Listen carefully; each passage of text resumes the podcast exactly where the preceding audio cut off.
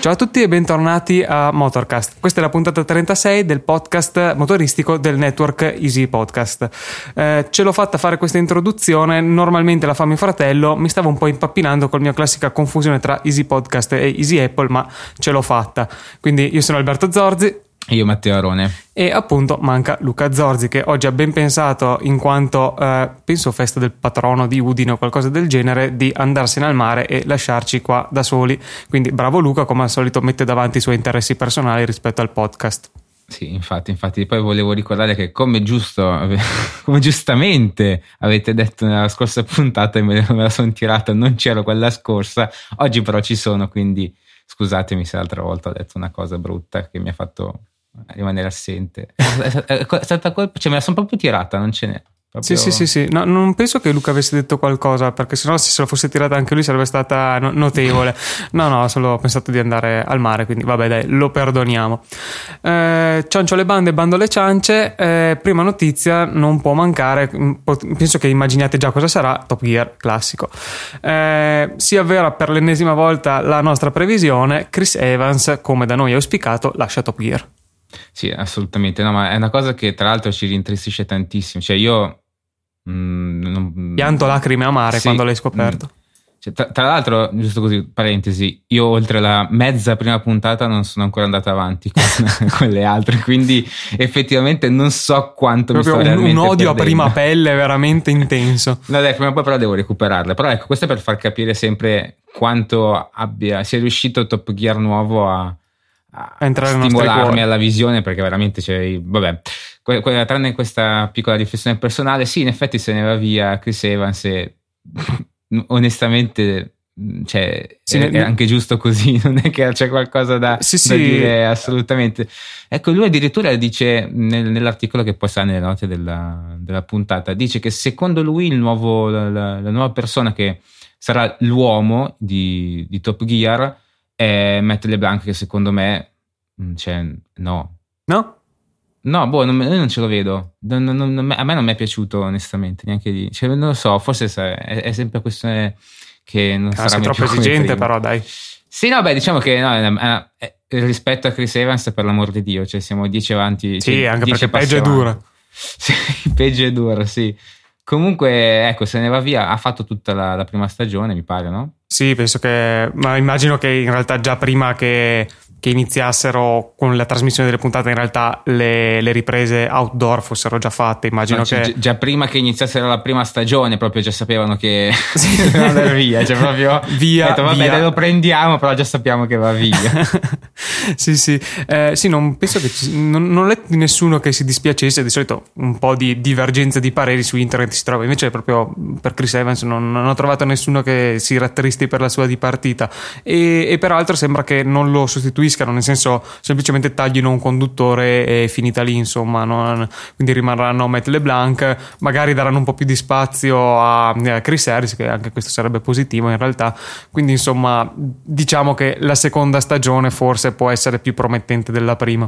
Sì, giusto per far capire appunto quanto, anche quanto Top Gear, la B B C, quanto freghi di, di Chris Evans, cioè non, non, lo, neanche, non lo sostituiamo neanche. Sì, sì, sì, no, no, no, esperienza brutta con lui, no, non lo sostituiamo. Viceversa invece eh, Top Gear, quello vero, che in realtà adesso si chiama The Grand Tour, eh, continua a fare invece un successone, eh, nonostante non siano ancora state trasmesse le puntate, già solo le riprese scatenano il putiferio anche in Italia, dove, no, sì dai, su Discovery Channel è trasmesso ufficialmente le versioni doppiate. Comunque insomma, riprese a Vicenza, eh, si, di, si parla di numeri attorno alle tremila persone in piazza Vicenza eh, a, a, ad accogliere il, il trio classico insomma dell'ex Top Gear.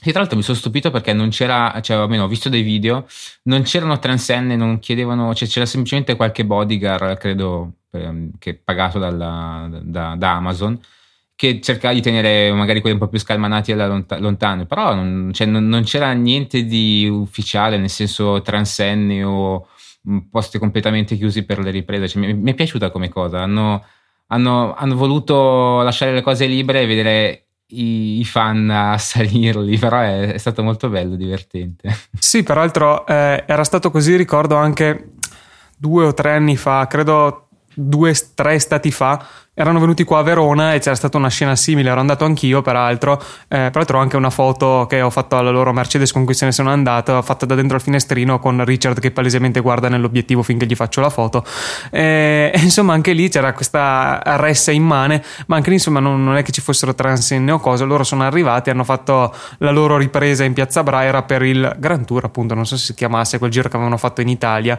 e, mh, hanno fatto penso due minuti di riprese forse e poi se ne sono andati, però per un'ora prima e un'ora dopo c'è stato un accalcamento di gente che era una cosa assurda veramente. Sì sì, poi la cosa che mi ha fatto anche un po' sorridere è che gli faccio, non mi ricordo più chi onestamente, diceva qualcosa in inglese e ovviamente nessuno capiva niente di quello che stavano dicendo. Chiaro, chiaro. Anche quella mi è piaciuta. No sì, eh, una cosa, a te piace, io forse l'ho già detto in qualche puntata fa, ma ti piace il nome del Grand Tour? Cioè, ma proprio non, eh, non riesco a farmelo piacere. Eh, devo dire che in realtà non mi dispiace, più che altro mi chiedo se eh, il nome appunto The Grand Tour eh, non indichi un qualcosa tipo un cambio un po' di format, perché a me mh, The Grand Tour sembra appunto una cosa puntata su un viaggio, insomma su, non so se vogliano enfatizzare la cosa che hanno sempre fatto in realtà di Top Gear, quelle sfide barra viaggi che facevano un po' in macchina, un po' coi mezzi, non so se appunto questa nuova serie voglia incentrarsi su questo aspetto qui oltre che sulle prove magari prettamente in pista delle macchine. Ma non, non lo so, in effetti sì, potrebbe essere una, un suggerimento il titolo, sì, spero vivamente di no, perché per quanto mi comunque intrattenevano quelle, quelle sfide eh, Non, non, non, non è che era la parte per, il motivo per il quale guardavo Top Gear, cioè mi piaceva tutto nel complesso, sì anche queste sfide qua, questi viaggi un po' particolari, però era bello vedere magari anche le, le, le varie altre competizioni che facevano, oppure non so anche semplicemente la prova su pista della macchina, per quanto comunque sì, sì, sì, sì. Non, non valesse assolutamente nulla, cioè nel senso mi fa, in quel tracciato va più veloce una macchina piuttosto che un'altra, per amor di Dio. Sì, effettivamente è sempre stato un format, cioè nel senso abbastanza vario, avevano diverse cose che si ripetevano come concetto, però erano molte queste cose tipiche di Top Gear, appunto le prove con le macchine scadenti a, a cavolo, eh, questi viaggi, eh, mh, le prove solo in pista, cioè c'era abbastanza strutturato degli elementi tipici del programma che però erano molti, insomma era vario, non era un programma monotono come per esempio io ricordo quelle poche puntate viste di Fifth Gear che è molto più incasellato, eh, prova della macchina, recensione della macchina, fine del video. Sì, sì, è vero. E, gli altri programmi sono sempre stati molto pacati. Secondo me quello che, quello che differenziava tanto Top Gear dagli altri è appunto la mh, stranezza e assoluto, molte volte cose assolutamente senza senso che facevano i conduttori. Eh, anche qua, mi ripeto, l'avrò già detto anche questa una volta, una puntata Clarkson eh, a un certo punto faceva una ripresa di cinque secondi, che ne so, da una parte del mondo, esempio Australia, Eh, scena dopo era negli Stati Uniti, scena dopo in Francia, scena dopo in ha fatto ha speso un sacco di soldi per, la, per fare venti secondi di riprese, sì, per fare venti secondi di riprese e poi nella, successivamente in puntata ha detto ecco abbiamo finito i soldi per questa puntata, adesso non possiamo più fare nient'altro. Cioè, era una cosa comunque ok falsa, perché magari, cioè, magari sicuramente non era una cosa vera, però cioè, faceva ridere, era qualcosa di strano e assolutamente senza senso. Beh, questo secondo me è qualcosa che altri programmi non hanno, forse perché appunto la B B C ha dato tantissima libertà all'inizio a Top Gear, a Jeremy e agli altri conduttori, forse è stato complice del loro successo questa cosa. Sì sì, no, sicuramente. E... che dire, penso che anche per questa settimana abbiamo spuntato la casella del, del, dell'onere Top Gear, ne abbiamo parlato, la B B C ci darà eh, il nostro assegno mensile per avergli fatto la pubblicità di cui hanno bisogno, e quindi di zero euro, sì, eh, sì. zero virgola uno, e eh, direi che possiamo proseguire con la scaletta eh, su toni un po' più tristi se vogliamo. Infatti c'è stato mh, la settimana scorsa credo eh, in America è il primo incidente di una Tesla eh, finché questa era guidata dal cosiddetto autopilot, quindi incidenti riguardanti le Tesla immagino ce ne saranno già stati altri. Questo è il primo incidente con un morto causato da un malfunzionamento del, dell'autopilot.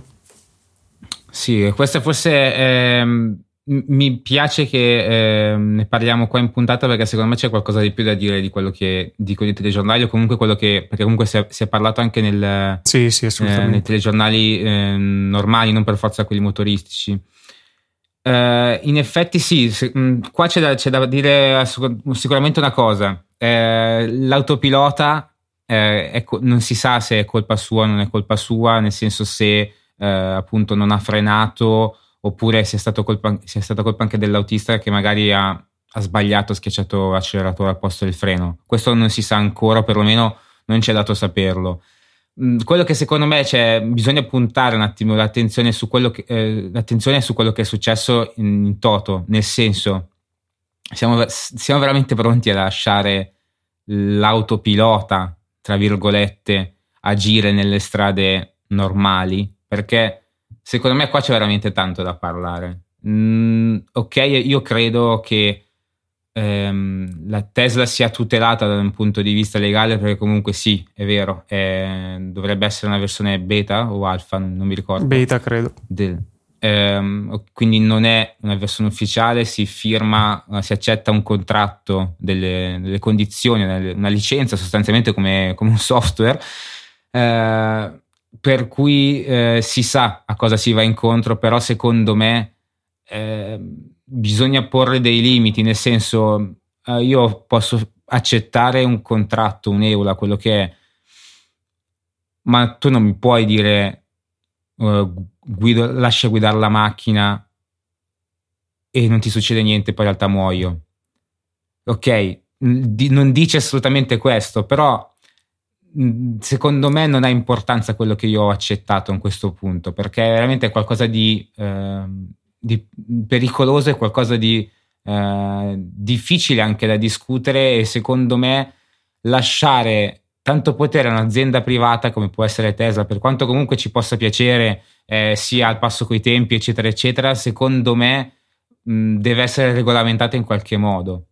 Secondo me il problema grosso, eh, e qui è anche un po' colpa di Tesla, è mh, sull'idea che poi chiaramente è un gioco di marketing, a loro fa comodo eh, chiamare autopilot, pubblicizzarsi come la prima guida autonoma eccetera eccetera, quando la realtà è che nei fatti, e anche penso se tu vai a leggere nel dettaglio sul sito eccetera eccetera, l'autopilot in realtà non è un sistema di guida autonoma, è un sistema, come peraltro ci sono su altre macchine, più avanzato, funziona meglio, quello che vuoi, però è un sistema che mantiene la corsia e mantiene le distanze, punto. Questo fa lui, non è un, un autopilota, una guida automatica come noi ce la immaginiamo e come soprattutto la popolazione generale non interessata ai motori eh, si immagina, perché se tu prendi mh, Pinco Pallino, non interessato di motori, che ha sentito il telegiornale, la guida autonoma, l'autopilot della Tesla ha causato un morto, loro non sap- io sono sicuro al cento per cento che loro siano convinti che questa è una guida totalmente autonoma, tu imposti la destinazione e la macchina ti porta. Questo non è vero. Eh, il nome autopilot in sé trae in inganno, sicuramente è una cosa che fa comodo commercialmente a Tesla, anche per far finta, tra virgolette, di essere l'unica che ce l'ha, quando in realtà non è vero, funziona meglio, l'hanno provata eccetera, però non sono gli unici, e appunto chiamare autopilot questa cosa secondo me è scorretto, al di là del commercialmente, ma anche per l'idea che ne dà alle persone. Eh, bisogna calcare la mano sul fatto che non è una guida autonoma, non è fail safe come si suol dire, non ha un, un meccanismo di sicurezza nel caso di fallimento del Di, di questo meccanismo, per cui comunque loro te lo dicono, devi mantenere le mani sul volante eccetera eccetera, devi stare attento, però secondo me giocano un po' troppo sul filo su questa cosa del, in realtà sotto sotto te lo diciamo anche che non è una guida autonoma, però lo chiamo autopilot, mi pubblicizzo come guida autonoma eccetera. Qui secondo me è un atteggiamento un po' ambiguo di Tesla, che da questo punto di vista, per quanto legalmente siano al sicuro, secondo me qualcosa devono modificare. Io appunto il nome lo cambierei sinceramente, non, non mi sentirei di chiamarlo autopilot. Sì sì, questo è sicuramente una... un punto in cui dovrebbe, do, dovrebbero pensarci, però secondo me questa qua è solo una piccolezza nel confronto di, di, di un argomento molto più ampio, perché mh, perché non abbiamo cioè, questo sistema comunque di guida assistita c'è cioè da parecchio tempo, forse prima si è iniziato con il semplice cruise control, sì. Poi da quello che ti mantiene la, ti mantiene la, la vettura nel, nella corsia, la distanza esatto, di sicurezza esatto. eccetera, però onestamente non, non lo so, magari qua eh, inizia la mia ignoranza, non, sape, non ho mai sentito di, che ne so, uh, incidente causato dal sistema di uh, guida assistita di B M W o Audi o chi per esso. Cioè questo ormai non, non l'ho mai sentita come, come notizia. Uh, uh, se posso dire su questo, secondo me è anche merito barra colpa di quanto Tesla abbia fatto parlare di questo sistema, perché come dico, su mh, praticamente tutte le berline eh, classe serie sette, Audi A otto, Mercedes classe S, questo sistema c'è, ma mh, non è tra virgolette noto al pubblico e non è così pompato mediaticamente, quindi tra, non mi stupirei neanche se ci fossero stati incidenti in quel senso. Sicuramente Tesla, che continua a pompare noi abbiamo l'autopilot, noi abbiamo l'autopilot, noi abbiamo l'autopilot, quando succede un morto con l'autopilot i media si scatenano chiaramente. Sì, beh, quello sicuramente, sì.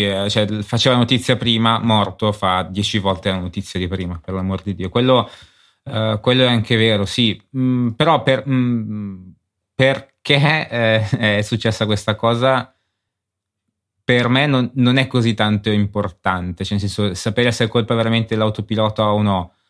Per me è importante il fatto che eh, non debba succedere, perché...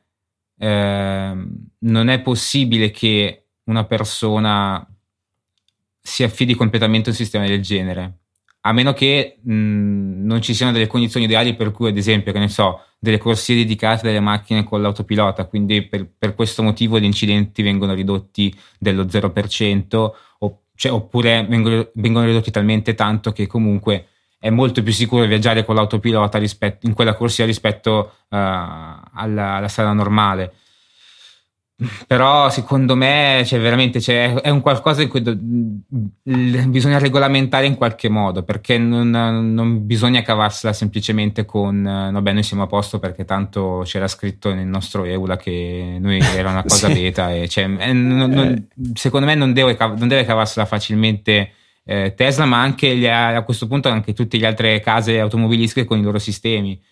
Però una cosa che mi chiedo, uh, come anche per, per, per tutti i sistemi di guida assistita, ma uh, ok, io devo tenere le mani sul volante, ma se la, la vettura è impostata per rimanere sulla corsia, se io ho le mani sul volante modifico la, la, la direzione della vettura, allora che senso ha tenere, avere la, questa funzionalità? Eh, beh, cioè, diciamo che il, il volante sterza da solo, ovvio che non è che devi tenerlo con forza cioè, per a, imporgli la direzione, a, cioè, gira, semplicemente okay. de, devi far sentire che tu hai le mani sul volante, quindi in caso di problemi puoi prendere il controllo. Addirittura in realtà la Lexus, avevo letto, la, c'era proprio sul quattro ruote il numero scorso, una comparazione tra i sistemi della Tesla, della B M W, della Mercedes e della Lexus. La Lexus, che peraltro era il peggiore, però aveva questa particolarità che mh, durante la guida autonoma il volante è scollegato dalle ruote, cioè nel senso che gli altri vedi il volante che gira un po' di qua e un po' di là, quello della Lexus invece rimane perfettamente fermo e le ruote girano scollegate. Chiaramente mi dà una sensazione di insicurezza sì, incredibile sì, deve essere stranissimo veramente, perché finché vai dritto vabbè, eh, c'è la strada che curva un po' decisamente, tu sei lì con le mani ferme sul volante dritto e la macchina che gira mh, va bene.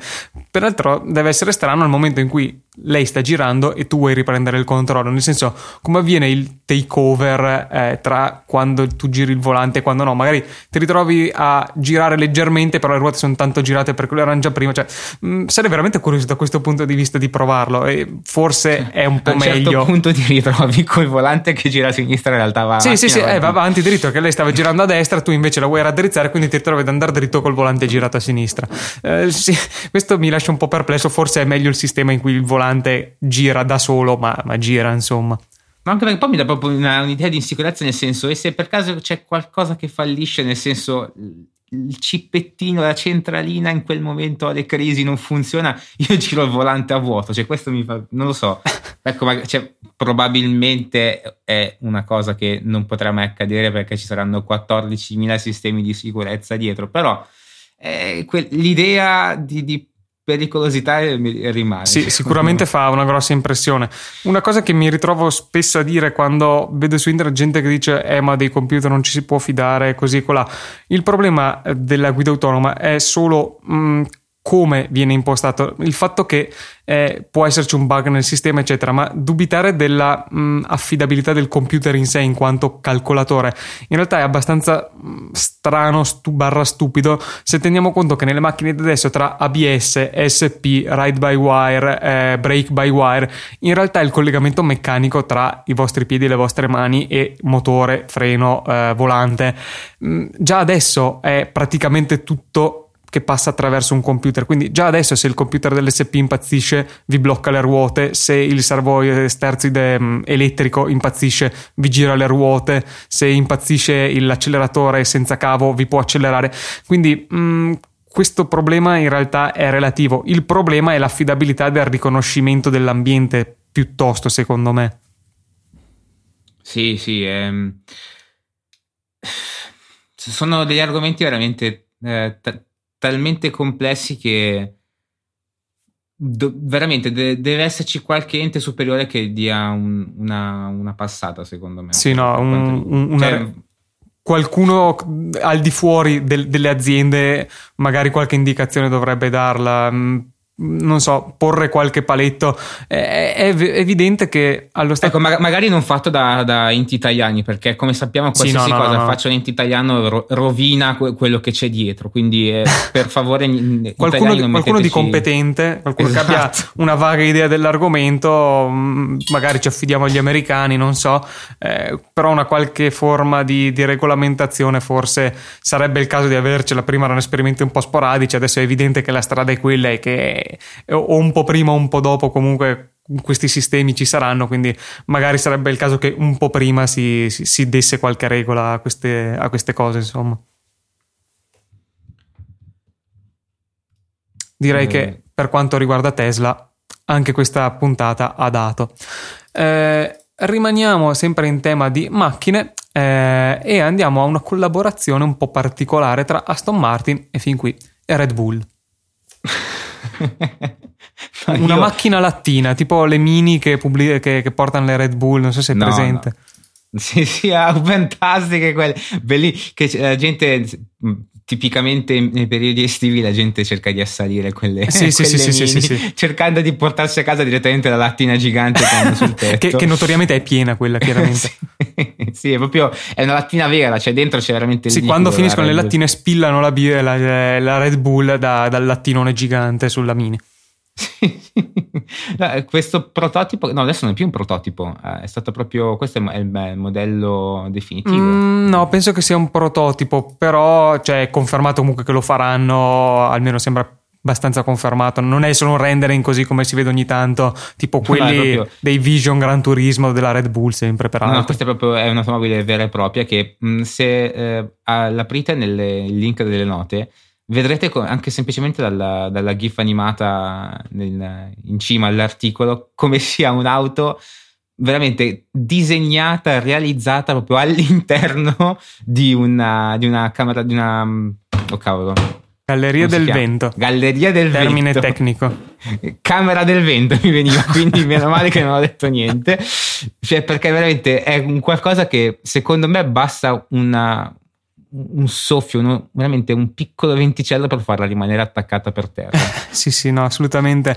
Eh, come dicono uh, quelli di Road and Track in un altro articolo che, che vi linkiamo, ma penso che sia abbastanza evidente, è la prima macchina veramente studiata da zero per sfruttare l'aerodinamica all'effetto suolo, cioè si vede che è una sorta di eh, monoposto di Formula uno, di macchina da Le Mans, che sfrutta tutte le caratteristiche di queste macchine a cui è stata fatta una carrozzeria ed è stata omologata in qualche modo eh, perché eh, c'è proprio, adesso qua io non sono l'ingegnere, purtroppo l'ingegnere manca perché a quanto pare è in vacanza eh, ma il, il problema è che hanno sempre automobili di questo tipo, si cerca sempre di aumentare la deportanza, yes. mi pare si chiami, cercando di mettere alettoni, micalettoni, minigonne più enormi possibili per fare in modo che appunto eh, si, la macchina sia il più possibile schiacciata al suolo. Questo è vero, funziona, ma soltanto a mh, alte velocità, nel senso più si va veloce più la macchina a, a trazione più attaccata alla, all'asfalto. Esatto. Il problema ce l'hanno quando vanno piano.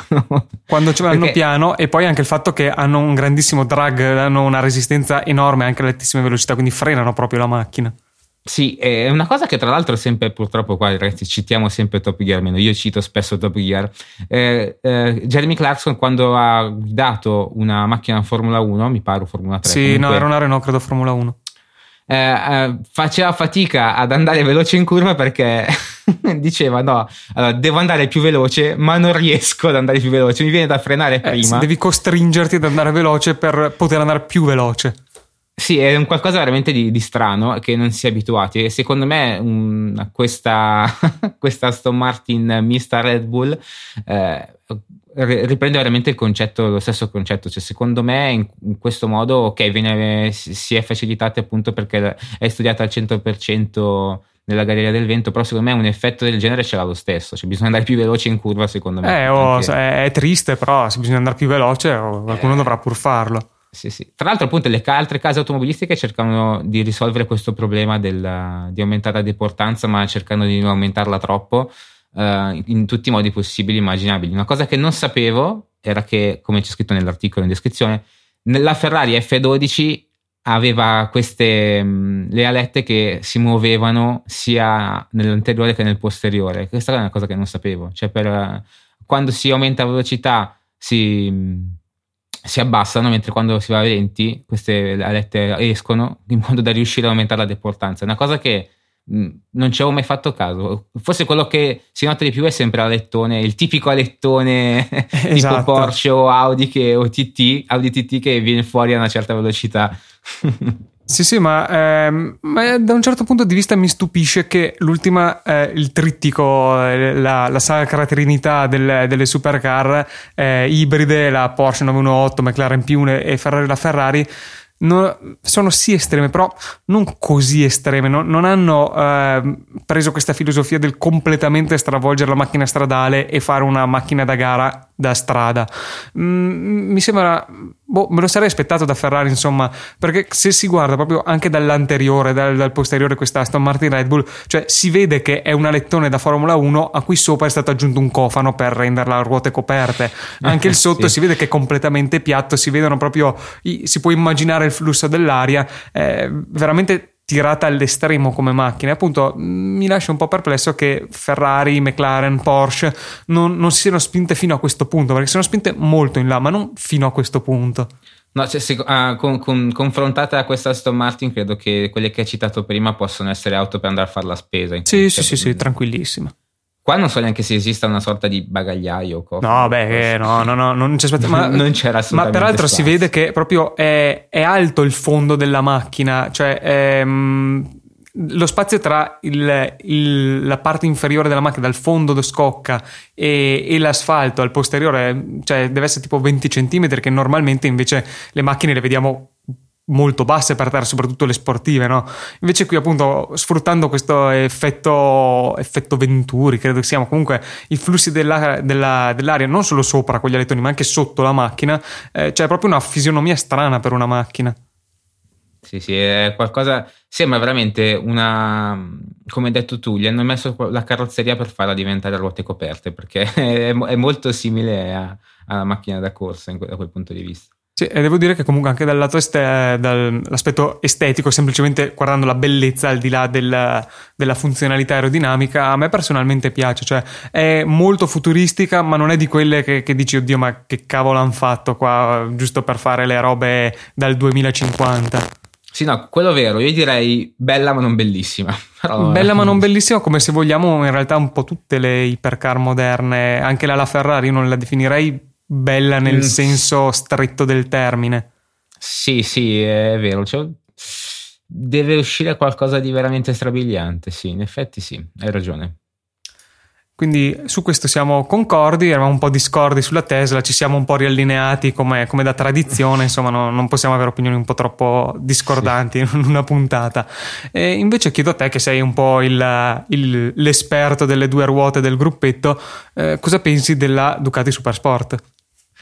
Tra l'altro sei un po' una brutta persona perché prima di oggi non è che sapevo tantissimo. Eh, adesso sei preparatissimo della... invece. Eh, sì, sì, sono ultra preparato, ultra preparato. C'è una cosa che tra l'altro mi hai, mi hai spiegato tu, quindi io non so che, che di dirla.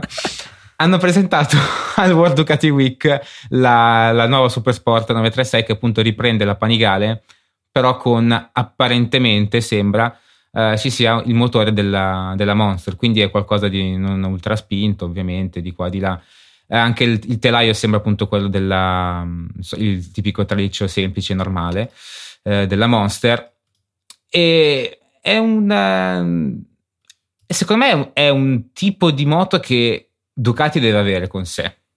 Non so se tu concordi, adesso ti, ti spiego il motivo, perché una moto di mezzo secondo me è necessario e vitale per qualsiasi, cioè non moto, un, una, un qualsiasi veicolo, eh, è, è importante che ci sia un qualcosa di intermedio fra, fra due fasce, perché sì, una gamma un po' qu- fluida, tra virgolette, non eh, con, con degli estremi ai, ai due margini della gamma, insomma. Esatto, anche perché per quanto comunque un appassionato di Ducati generalmente è più propenso agli estremi, perché comunque mh, ha delle particolari, le moto italiane hanno delle particolarità, hanno appunto degli estremismi rispetto a quelle forse un po' più pacate delle moto giapponesi, eccezione fatta per la, la Kawasaki Turbo, che quella, sì. Vabbè, quella è una, è una esagerazione anche quella, però secondo me appunto una, una moto un po' più eh, diciamo così tranquilla, eh, che però comunque ha lo stesso stile de, di quelle un po' più particolari, estreme, è un, è un qualcosa che ha sempre eh, Ducati ha sempre avuto, e secondo me era necessario farlo anche adesso. No, no, sono, sono d'accordissimo. Infatti io ho sempre trovato, devo dire, non voglio dire stupide, magari un nostro ascoltatore possiede una super sportiva, però mi è sempre lasciato come minimo perplesso mh, la scelta di comprare una super sportiva per girare principalmente in strada. Cioè sono moto che veramente mh, su strade aperte al pubblico, al di là della pericolosità, ma mh, sono veramente difficili da sfruttare. Cioè la posizione di guida mh, caricatissima in avanti, sospensioni rigidissime, telai rigidissimi, potenze allucinanti, magari ah, qui la Ducati un po' meno, le giapponesi di più, a giri altissimi che in strada non, non riesce a sfruttare. Eh, sono moto che sono fatte per la pista, ma la maggior parte delle volte non vengono usate in pista. Invece questa qui secondo me è una moto molto più intelligente, comunque super sportiva, comunque al suo aspetto bellissimo, assolutamente al livello di un'altra super sportiva, però motore un po' più tranquillo, un po' più corposo in basso, posizione di guida un attimo più rilassata. Cioè questa sarebbe eventualmente una carenata che io, Alberto Zorzi, prenderei in considerazione per un uso stradale. Sì, sì, assolutamente. Cioè, io ti direi che fai bene. No, comunque. Eh, allora, io qua, qua, adesso, qua, nel mio compleanno, l'anno prossimo, insomma, sai un po' su cosa indirizzarti. Certo, il modellino scala uno diciotto, posso ancora pensare. Perfetto. Eh, questo, questo, io adesso sto per dire una cosa che credo potrebbe. Qualche ascoltatore potrebbe uccidermi, perché eh, sono convinto che chiunque, o comunque la stragrande maggioranza di persone che possiedono e utilizzano una super sportiva in strada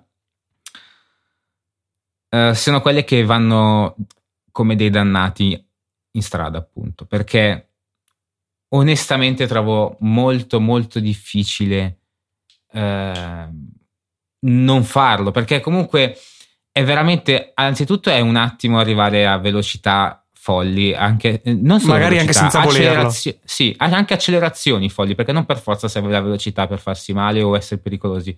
Un'accelerazione folle c'è, e qua ripeto, io trapenso, sono il primo scemo che va in giro in strada non a duecento all'ora, ma a fare il pirla. Sì, cioè moto del genere super sportive mille, ricordo che fanno qualcosa tipo cento duecento in tre secondi, quattro secondi, cioè veramente cose prima, allucinanti, cioè, sì, ragazzi, sì, cioè. Poi, cioè, è qualcosa di veramente assurdo. Io Uh, per, per quanto comunque io rispetti tantissimo tutti i motociclisti, essendo motociclista anch'io, trovo veramente difficile un utilizzo che sia diverso da questo in strada. Conosco persone che vanno veramente tranquille con questi mezzi, però c'è sempre quella vena, quella, quella voglia di cercare il limite, sì. Del tipo ho, ho toccato il ginocchio in rotonda. Per me sono cose che, ti dico, è veramente qualcosa di, da non fare. Peraltro eh, viene un po' da pensare que, quelli che conosci che le guidano in modo molto tranquillo e responsabile, allora perché l'hai presa? Cioè, a meno che uno non vada spesso in pista, ma, ma per spesso intendo molto spesso,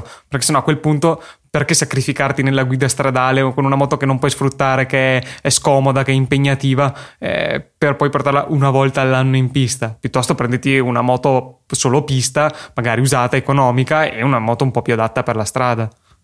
Sì, sì, anche questo è vero. Comunque, non, mh, ecco qua, ma ecco, eh, ritorno un attimo indietro. Non voglio dire che chiunque abbia una supersportiva faccia questo. È un criminale, no, no. Ma anche eh, semplicemente non, eh, non solamente quelli che hanno una supersportiva fanno questo. Io, no. cioè, ci sono anche quelli con, che ne so, le C B R cinquecento che vanno come dei dannati, anche se non hanno una moto che va fortissimo. Però comunque se si va forte, si va forte anche con una punto, con una sì, un sì, no, no, assolutamente. Tutto.